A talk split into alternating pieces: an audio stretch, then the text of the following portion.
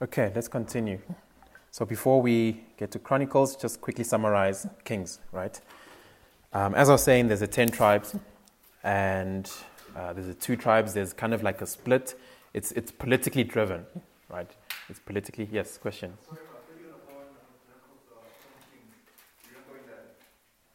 Not really, but we'll cover Second King stuff in Chronicles. Yeah. Okay. Um, so,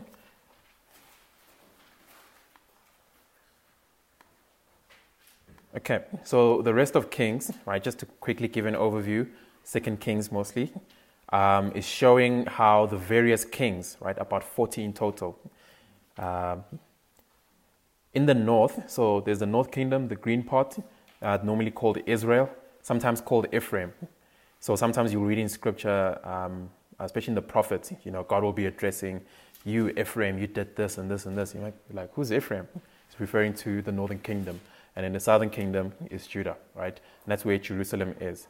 That's where Rehoboam, Solomon's son, is king, right? Which is important because remember the Davidic line continues through Solomon and through his son. And so all the southern kings, what happens in the south is kind of more relevant than the north, if I can put it like that. And even here, I just put that after the split of the kingdoms, 200 years after the split, the north is destroyed by the Assyrians. They come in and then they take them away to um, exile uh, in Assyria, and then the Babylonians come into Assyria and take them to Babylon, right? And then um, 340 years for the southern kingdom, right? So they lasted longer than their brothers, but then eventually they also captured. So there was this theory I remember about the ten tribes from the north that after they after they were captured, um, they disappeared. I don't know if you heard of the, the the, the lost tribes of the last ten tribes of Israel, which say that uh, the northern kingdom, all the tribes there have disappeared. We only have Judah and Babylon, which is not true, because in the New Testament we still still speaks of the twelve tribes of Judah, and um, as we were talk, talking with the ladies there, about the 12 tribes being represented in heaven.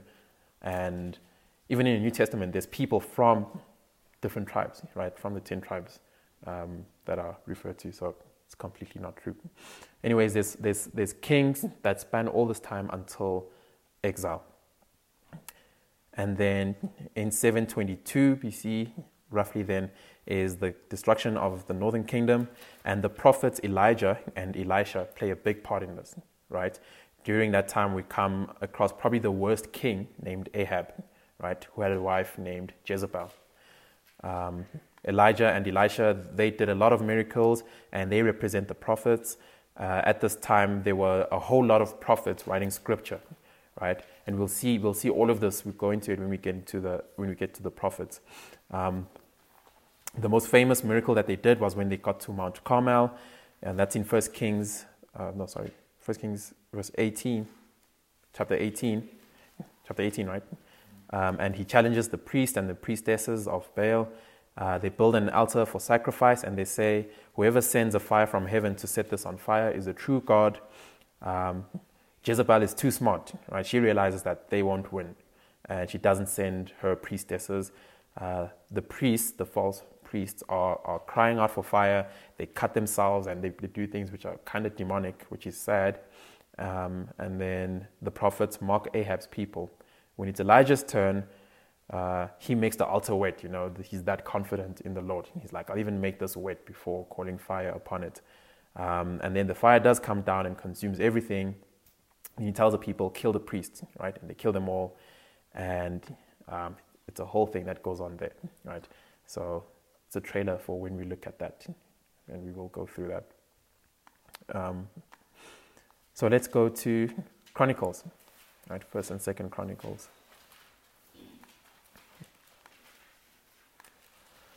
So, how do we date this book and its events?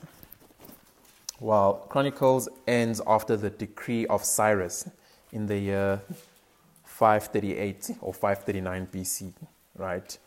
So, the decree of Cyrus was that the Jews who were in exile in Babylon at the time, right? So Cyrus becomes king, and then um, he frees them, right? He frees God's people, and he says, "You're allowed to go home and rebuild the temple, which was flattened when they invaded. Um, so Cyrus issues this decree, and the people are now free to go home. Now, the first nine chapters of Chronicles is everyone's favorite genealogies, right?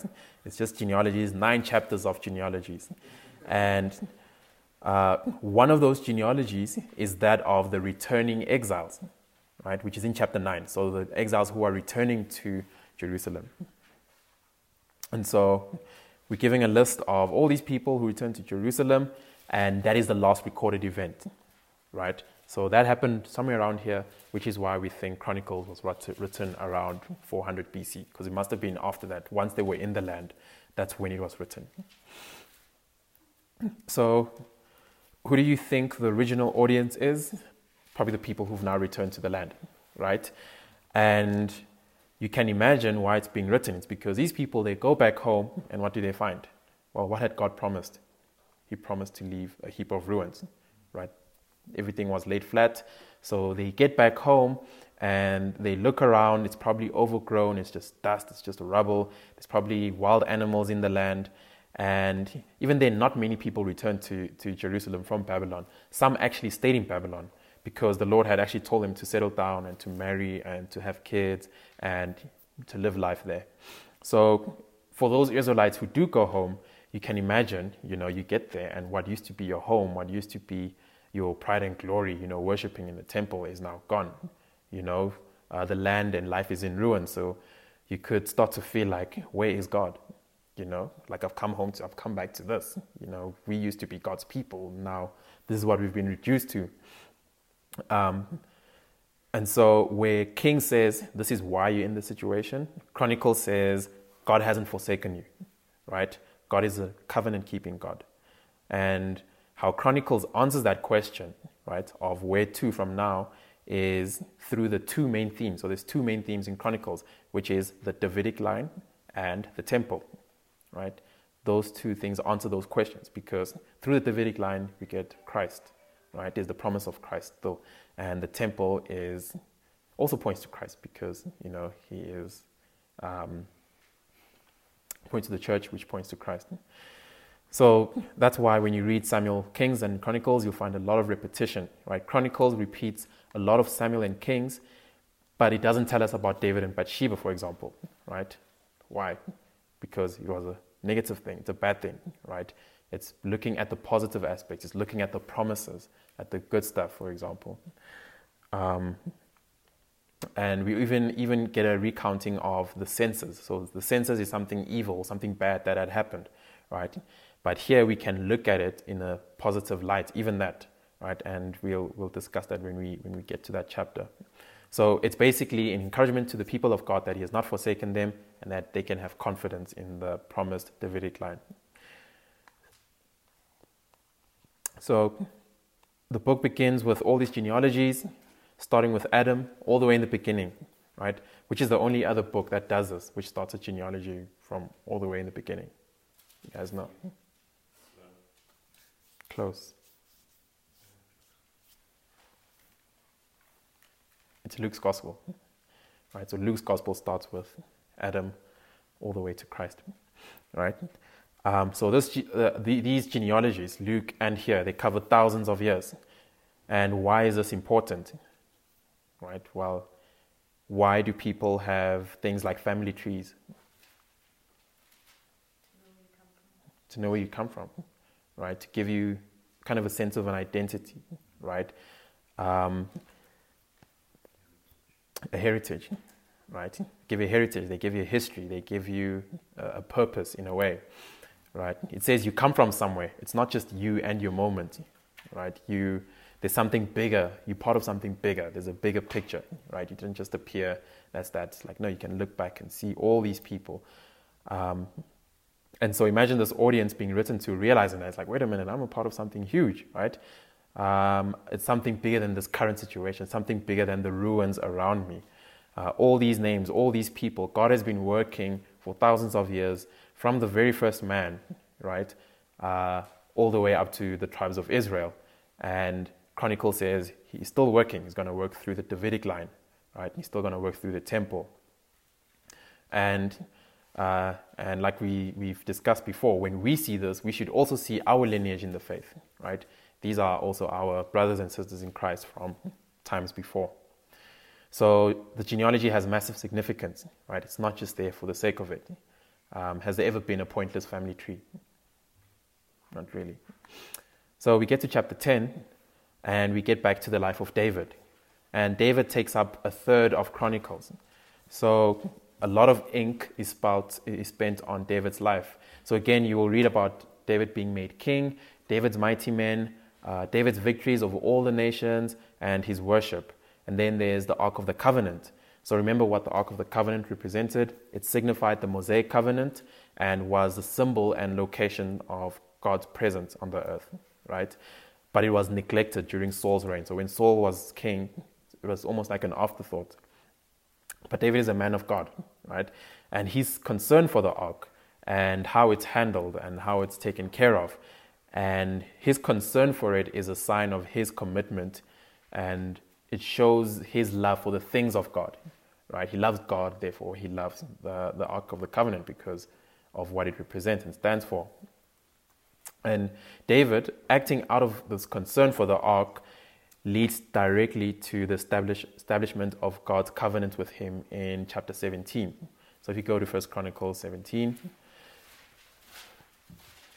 So this is the Davidic covenant, which we also read about in 2 Samuel chapter 7. The Lord says, You can't build me a house, but I will build your house, a dynasty, right? And David responds in verse 17. Uh, in verse 16, actually, he says, then, then King David went in and sat before the Lord and said, who am I, O Lord, and what is my house that you have brought me thus far? And this was a small thing in your eyes, O God. You have also spoken of your servant's house for a great while to come, and have shown me the, have shown me future generations, O Lord God. So what's interesting about that is a possible interpretation of verse 17 is, you know, where it says, You have spoken of your servant's house for a great while to come and have shown me future generations. In the Hebrew, you can interpret it as you have seen me according to the Adam who is to come. Right? And who is the Adam to come? It's Christ, right? So if you were to, to interpret it that way, it would make sense because even Paul speaks of the first Adam and the second Adam, who is Christ. And remember, they believe the gospel, right? They believe there would be a Messiah to come, uh, another Adam coming, right? A serpent crusher. So David believed that. So um, David is saying, How could you be so good and kind to me? It is because you have seen me through the Adam who is to come, right? Which is right. Uh, why doesn't God send David to hell? I mean, he died before Christ came, right? Before Christ came into the world. But we all know God is not bound by time. In David's time, he looked forward to the cross, right? For us, God looks back to the cross, right? So that's a possible interpretation which um, I like. Verse 8, sorry, chapter 18. David fights and conquers over his enemies. When we read Joshua, uh, we read Joshua would defeat his enemies. And what was the purpose of that? Well, we understood it as a fulfillment of God's promises that he will give the nations into Israel's hands, right? And that he would also judge the nations through Israel. And Joshua was a type or a picture of Christ as a divine warrior who defeats all his enemies. But the chronicler here depicts David defeating his enemies for the purpose of getting plunder, for getting materials to build the temple, right? So you can see how uh, before we looked at warfare as a means of um, spiritual warfare, right? Um, but now we see warfare for the purpose of building up the temple, warfare for building up the church. If you go to chapter 21,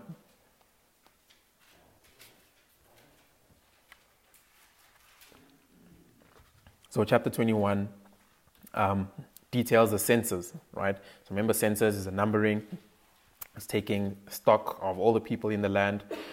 And look at verse 1. It says, Then Satan stood against Israel and incited David to number Israel, right? So, Satan is inciting David to take the census. What did we read in 2 Samuel 24? I don't know if you guys remember. Who, who incited David? Who moved David to do the census? And number the people. It was God, right? The text there says God incited David to number the people. Um, in Samuel, it says it's the Lord. Here it says it's Satan. Right? Is there a discrepancy? It's no, because remember, there's secondary causes. God is using the devil, he's using Satan as a means to achieve his own purposes. Right? And this is a very negative account. It's a negative account in Chronicles, which is supposed to be positive. Right? So, what is going on? Well, David did something wrong. Um, why is it wrong? By the way, do you guys know why the census is wrong? Sorry. Oh, okay. Do you guys know why the census was wrong? Is that a no? Okay. Um, okay, you don't have to turn there, but in Exodus 30, verse 12, right? Exodus 30, verse 12, God told Moses, When you take a census of the Israelites to count them, each one must pay the Lord a ransom for his life at the time he is counted. Then no plague will come on them when you number them. Right? So, the reason why it was wrong is because uh, in those times, a man only had the right to count or number something which belonged to him. Right? So, Israel did not belong to David. Israel belonged to God. Right? Anytime there was a census, it's because God told the person to do the census. In Exodus, he told Moses to number the people, right? And he said, you know, when you take a census, census, this is what must happen. Otherwise, a plague will come upon you. And we'll see that, we see that uh, in this chapter, uh, because David has done this, because he's just gone and numbered the people as if he owns them, God brings upon him, oh, upon the land, plagues, right? Basically, that's, that's what's going on there. Um, so it was up to God to command the census, right? So even if he did count the people, it should have been at God's command. Um, and this is why God was angry with Israel, and it's also why David, after doing the census, he was it says he was conscience stricken, right? It was it went against his conscience because he knew he did something wrong after he counted Israel. so he knows that he does something wrong, and then afterwards he begs God to take away the guilt of his sin. Uh, but God is angry and he judges. Right? He sends an angel to kill people. And what is it that causes the angel to stop? What does David do? He buys things. He buys two things. What do you guys see that he buys there?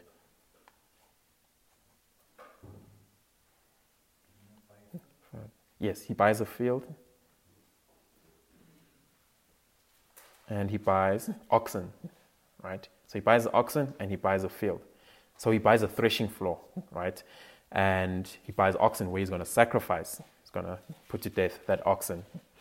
And so that piece of land that he's bought is going to be where the temple is built, right?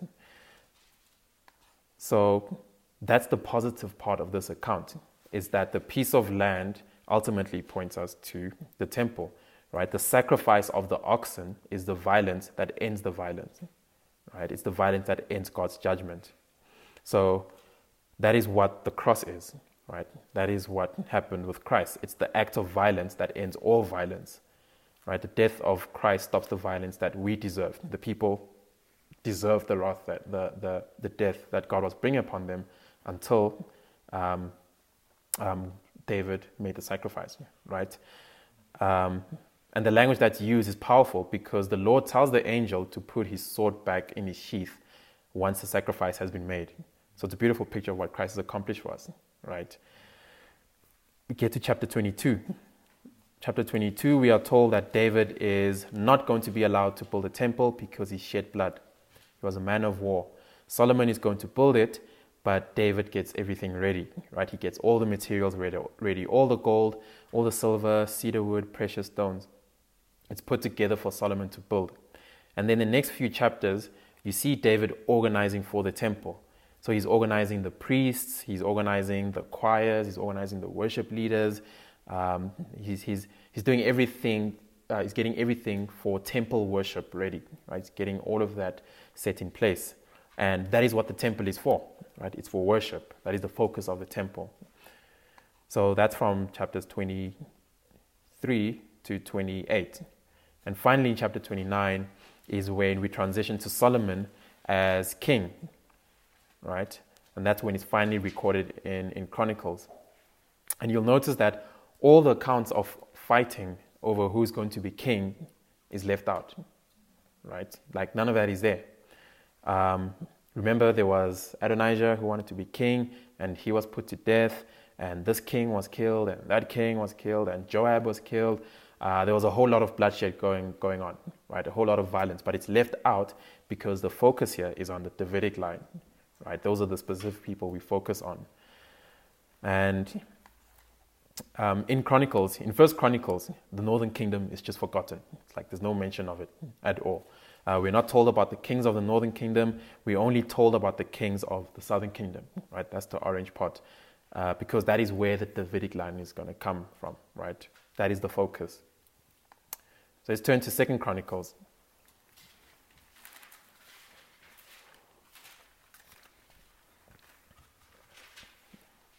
The first six chapters in Second Chronicles is about Solomon, Solomon building the temple and furnishing it and dedicating it. Right, we already looked at at that part. And then if you go to chapter seven, chapter seven, verse fourteen says, If my people who are called by my name humble themselves and pray and seek my face and turn from their wicked ways, then, I will hear from heaven and will forgive their sin and heal their land. Have you guys heard that verse before? Right? Uh, it's one that's been misused a lot. I don't know if you've heard it in your circles. How do people use it? How do most people apply it? well, I've seen most people apply it to their countries, right? They apply to the countries. A lot of, a lot of people continue to do so, right? Uh, because it speaks of people turning from sin and the Lord will hear and forgive their sin and heal their land, right? So probably farmers also use this. Um, but, uh, uh, so a lot of like predominantly Christian countries, right? There's no such thing as a Christian country, but you know what I mean, right? Um, they will use us and say, no, we need to turn back to God because He has promised us in Second Chronicles 14. Um, but that's not the case, right? This is, this is not talking about the land. The application for this verse is not the country, it's God's people, right? And So today, this applies to the church. At the time of kings and the reign of Solomon, the Israelites were the people of God. It was his chosen nation, right? It was a country, basically, a theocracy, right? Run by God. So if you pray and you fast in repentance, then I will bless this land, the Lord says. But it's the land of Israel, right? It's not just any land. Like no country can just claim to that, um, to that scripture. But now in the new covenant, it's not like that, right? It's not that we shouldn't pray for uh, material blessing uh, or rain or anything like that. But the bigger goal should be for the church's holiness, right? We repent and turn from our wickedness to be more holy, to be more like Christ, right? The Lord may choose to bless the country or he may not. It's up to him. Um, but there's always been a link, I think, between uh, the health of a nation and the health of a church, right? The church being like the Christians in the, in the land. so obviously, this also depends on the size, right? The size of, say, like Christians in a land. Um, but the more Christians there are in, say, a community, the better it is for that community, right? The same goes for the district or the city, you know, or a whole country. You know, if half the population is Christian, then it's going to go well for that country. Um, so, so, so, what are you called? Sociologists, sociologists, right? They talk about what's called the tipping point. So, the tipping point is when a nation has roughly like 5%, right, of people in the population who hold to a view, right, to hold to a view or belief. As soon as they reach 5%, they have a voice, they have an influence, right? Um, it makes noise in the public space and people take notice. Um, and you see it with movements today, right? So, what is, do you know what the percentage is of um, homosexuals of gay and lesbian people in the United States? Take a guess. 90%. okay, Sabelo says 90%. 40. Okay. 19 or 20. Okay. 5%. Okay. Should I give a prize for this? Okay, well, none of you are getting it. It's actually 1.8%. 1.8%, right? Which is crazy. And do you know what the percentage of transgenders is? Now you all are thinking one point something. Oh, yeah.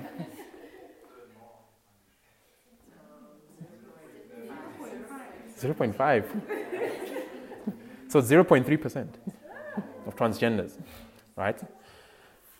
And yet, how much influence, how much of a voice, how much of a say? I, I don't think Sabelo was joking when he said 90%, because that's what it feels like, right? Um, and I think so. The, the, the, tipping point was we, in our traditional age, but uh, we also live in the age of social media, right? Um, and so that voice is just amplified. Now it's just like 10 times bigger than it was. It reaches so many people that you would think 90% of the population must be gay. You know, like, where are all the straight people? I'm single. Um, so it's not the case, guys. There's a lot of straight people, okay? That's what the stats say. Um, so it's, it's, that's, it's also a kind of a disconnect, right, between like reality and what, what you hear or what is perceived. Um, but it's not unique to the United States. It's, it's what happens even with, think of election time, right? Even in South Africa. I think with the past two elections, you know, you would think you go on social media and you're like, okay, the, defin- the ANC is definitely not going to be in power because people are saying this must change. We're not going to vote for this person, this person, this party. EFF is going to be in power, and then the results come out and it's the same as before, and everyone's like, okay. Humble pie, right? All of those activists are now quiet. Um, look at what happened with Donald Trump when he was elected, right? Everyone was just shocked. You know, it's like what's happening on the ground. Um, it's just there's, a, there's this disconnect. Um, but the problem is these things do have an influence. They do have an effect, right? Uh, people hear what goes on with social media on social media, and it has an effect. It shapes the minds of the men and women, and especially, sadly, young children, right, to follow godlessness um, and to hate the things of God. So everywhere you look online, on the TV, on your laptop, on your phone, you're just bombarded with worldly propaganda, worldliness, right? From CNN to Fox to ENCA to SABC, wherever you look, right? Even in your blogs that you read and your favorite YouTubers' vlogs, right? Same things. You just hear the same messages, same talk, same kind of language and it shapes the minds. You, you cannot, it's a spirit of the age. That's how scripture describes it. And it's very hard to escape. You know, even as believers, we can find ourselves being drawn into that. You start using that language, like, oh, yes, social justice. But, you know, um, justice is only justice if it's defined biblically, you know. Um, and so you, you yes, Percy.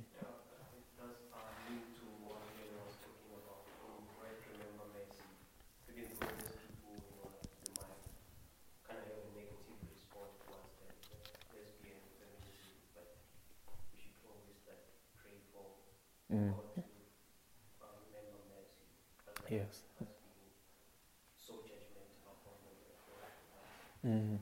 Yeah.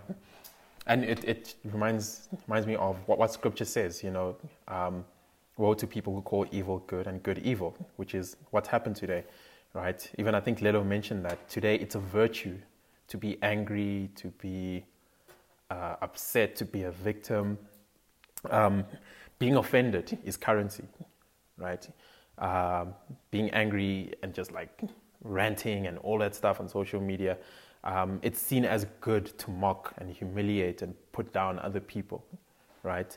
Um, anyone who disagrees with you, cancel them. Cancel culture. It's so weird. Everyone speaks about, speaks out against cancel culture, and yet those same people do it. You know, um, everyone's happy to cancel. They just don't want to be canceled. Um, but the angrier you are on social media, the better, right? The less gracious you are, the less kind you are, you gain more popularity and people follow you. That's, that's actually what's happening, which is sad. Um, but the biblical mandate, right, for us as believers is to be slow to speak and to be gracious and uh, to love our neighbors, right? Um, and to build one another up and encourage one another. So social media is a means for a lot of the, the wrong that's going on in the world, but it's a means that's available to us, right, to do what's right, to uh, bring light where there's darkness, to be the salt, you know, to be the salt in a culture that is decaying. right? Because what does salt do? Salt preserves, and we're supposed to preserve what is good in the culture and be, you know, the role model, showing people the way of Christ. Um, so we as a church, we have the same means, right? We can be spreading the gospel online even. Um, and so we should pray and ask the Lord to grow the church in number so that we have a tipping point, right? We have a bigger say in the culture. So that fits in with the theme of Chronicles, actually, right? Because the instruction is build a temple, rebuild a temple, right? Bring it up. In the same way, today, let's build a church, right? We're called to make disciples. And yes, you have a question.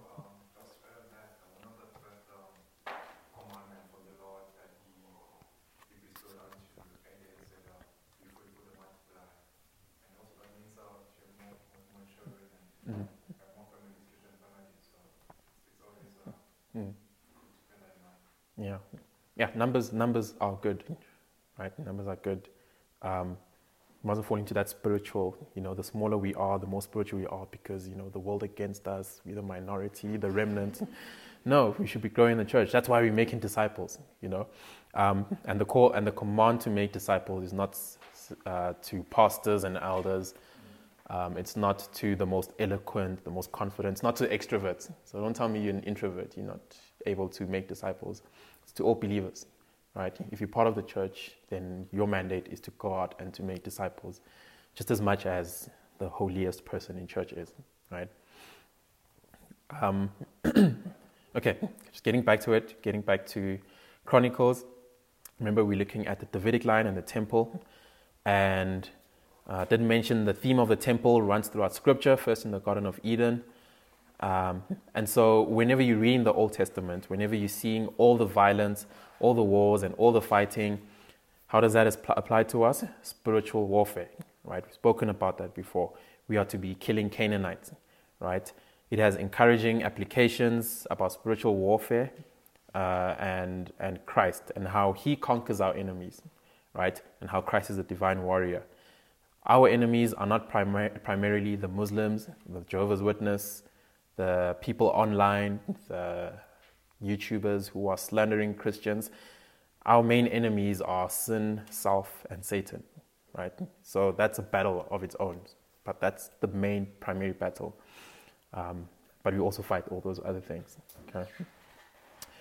Um, and so, in the same way, right, when we read that about spiritual warfare, in the same way, when you read about the temple in the Old Testament and you see all this talk in Chronicles, because we won't get to go through it, but just keep this in mind. When you read all this talk about the temple in Chronicles and other passages of Scripture, it has encouraging applications for us, right? Um, it has incredible meaning and value for you and I because the temple is ultimately realized in the church, right? Um, and what did Jesus say to the Jews? He said, Destroy this temple, and in three days I will raise it up. Right? And they were confused because they were standing in the temple, the actual temple, when he said that, but he wasn't referring to that. What was he referring to? He's talking about his body, right? He's talking about the body of Christ and his physical body. Because um, that's what the gospel writer goes on to say, right? That he was talking about his body, and we are the body of Christ. And theologians call it the mystical union. Right? The moment you get converted, the moment you believe in Christ, uh, the moment Christ saves you and makes you his own and united with him in faith, uh, there's a mystical union, right? That happens. Not mystical as in, you know, magic and dust. Mystical as in we don't quite understand it. You know, it's one of the mysteries of God. How are we united to Christ? How are we together one with Him? Um, we don't know how, but we are, right? And that's the truth of Scripture.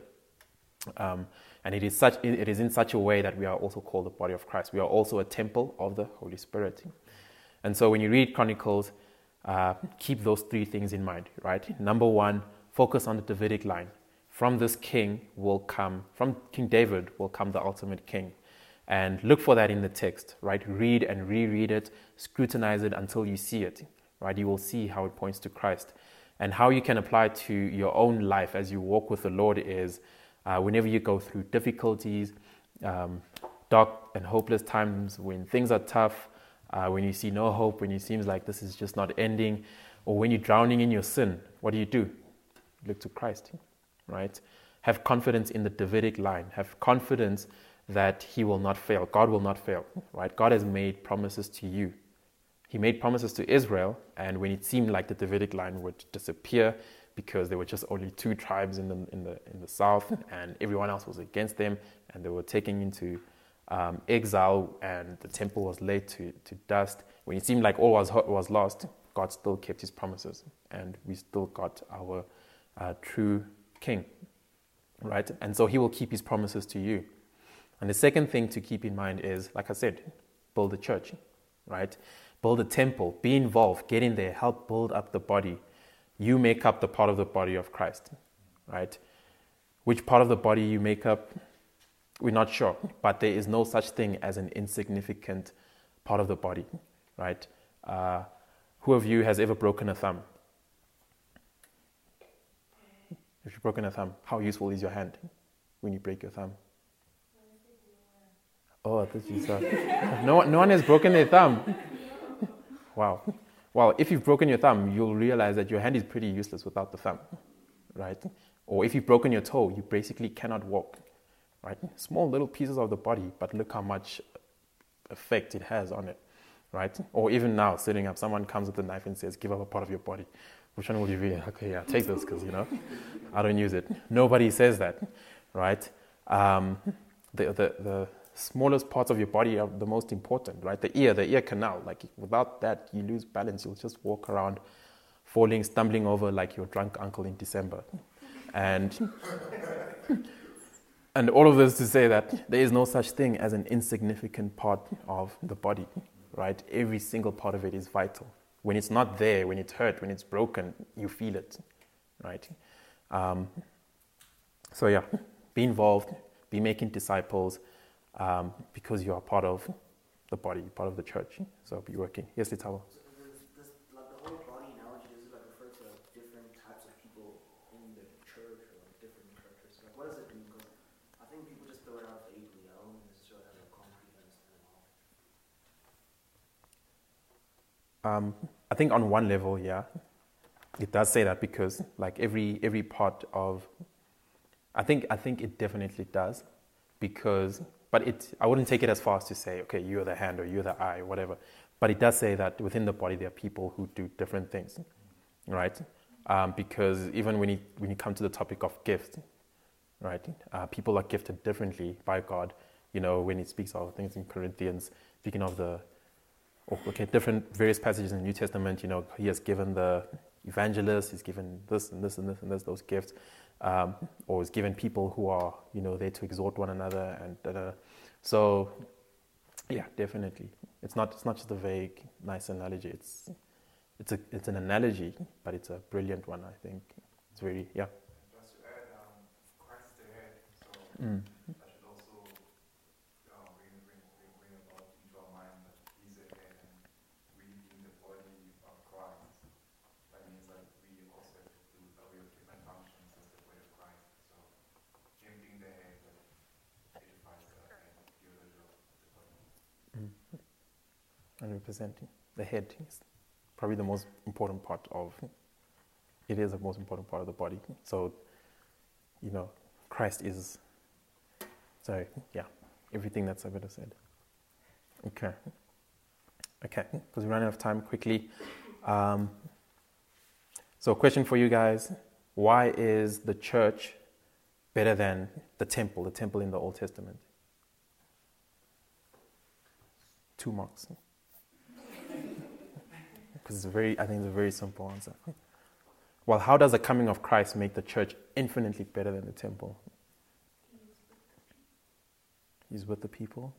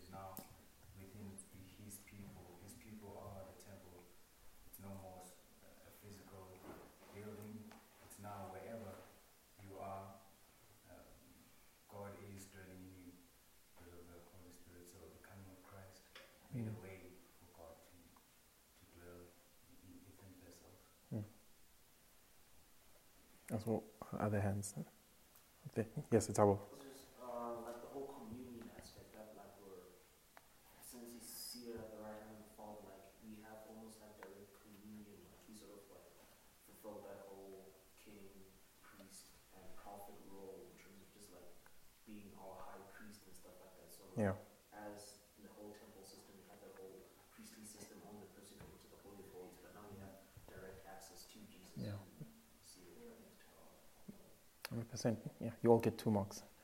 Um, right, right. So the temple had the holiest of holies, and there was a curtain, and with Christ, the curtain is torn in two. Right? Do you want to say something? Mm-hmm.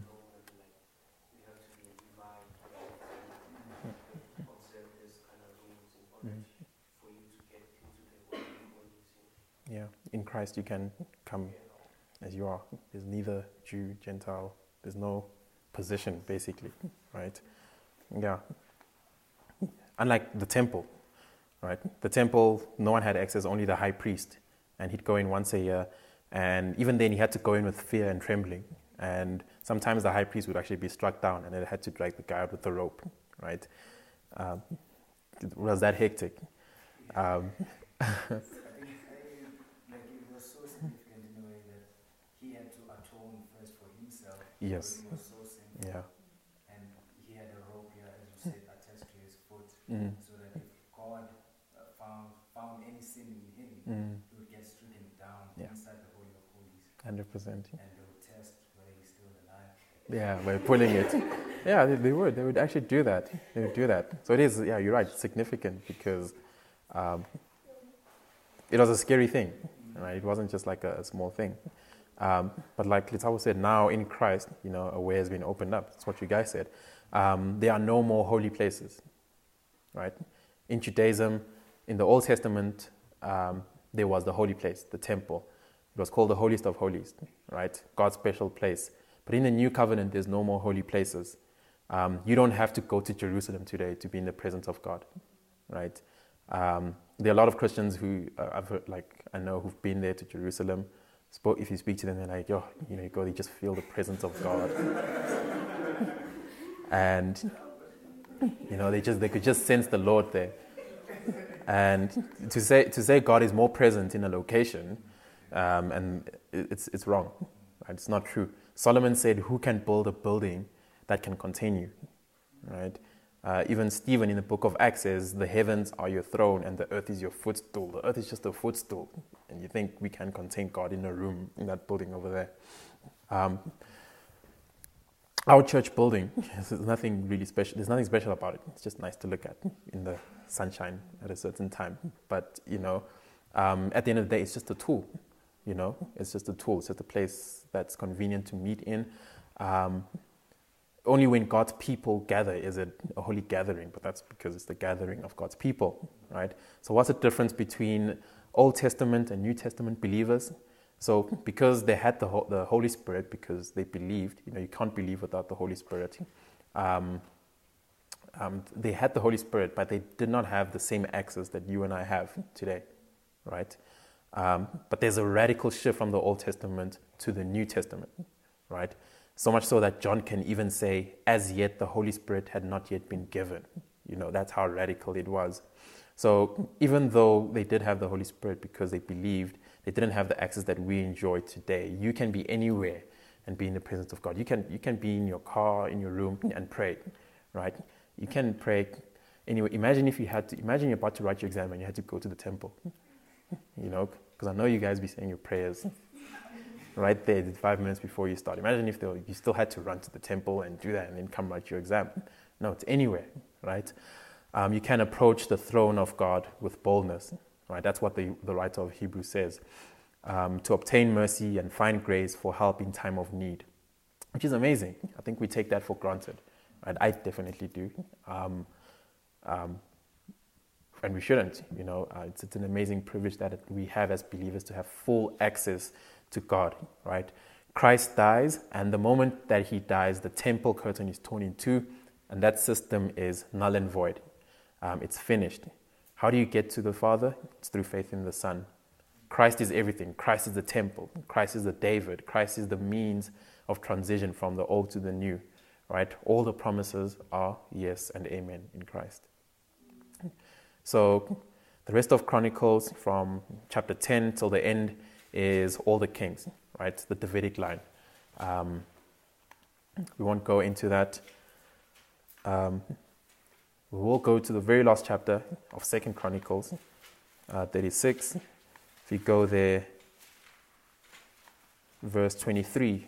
Thus says Cyrus, king of Persia, the Lord, the God of heaven, sorry, the Lord, the God of heaven, has given me all the kingdoms of the earth, and he has charged me to build him a house at Jerusalem, which is in Judah. Whoever is among you of all his people, may the Lord his God be with him. Let him go up. So that's Cyrus, right? That's Cyrus, and he lets all the Israelites go, go home back to their land so that they can build a temple. And so they start building the temple, um, but then they stop. they start building, then they stop, and then they leave it, and the Lord has to send the prophets, right? The prophets have to come in and tell them, you need to start building again.